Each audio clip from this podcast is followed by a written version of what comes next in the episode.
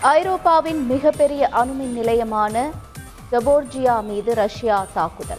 ஒன்பதாவது நாளாக உக்ரைன் மீது தாக்குதல் தீவிரம். அணு உலை வெடித்தால் செர்னோபிலை விட பத்து மடங்கு அதிக தாக்கம் ஏற்படும். தாக்குதலை நிறுத்துமாறு உக்ரைன் வெளியுறவுத்துறை அமைச்சர் கோரிக்கை.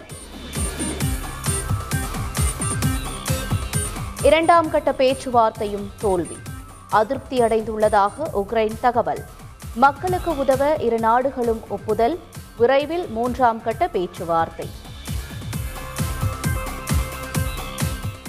உக்ரைனியர்கள் உயிரிழந்தால்தான் ரஷ்யா வெற்றியடைய முடியும். எங்களிடம் தேசபக்தி அதிகம் என்றும் உக்ரைன் வேளாண் கவுன்சில் தலைவர் ஆண்ட்ரி டைகுன் பிரத்யேக பேட்டி.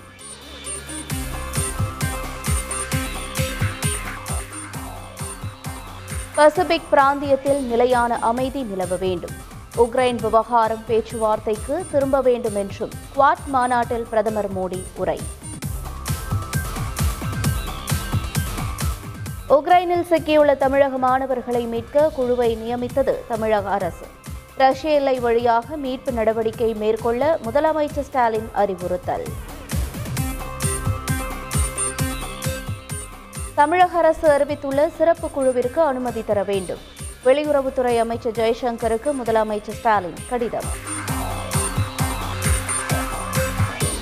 இரண்டாயிரத்து இருபத்தி மூன்று தேர்தலில் வெற்றி பெற்றால் நீட் தேர்வுக்கு எதிராக தீர்மானம்.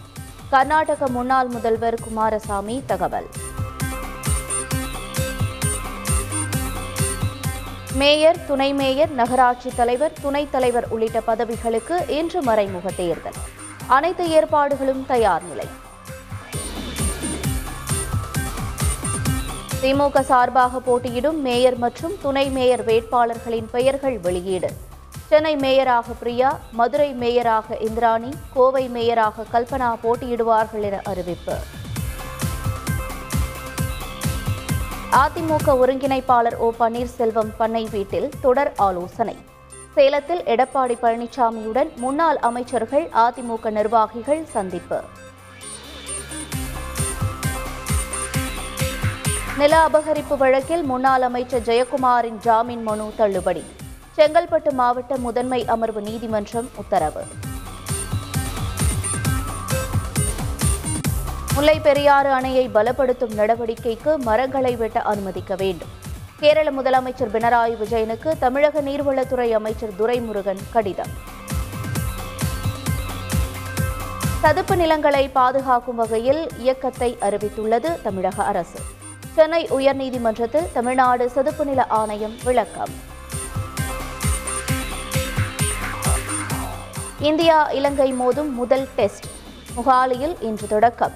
நூறாவது போட்டியில் களமிறங்குகிறார் விராட் கோலி.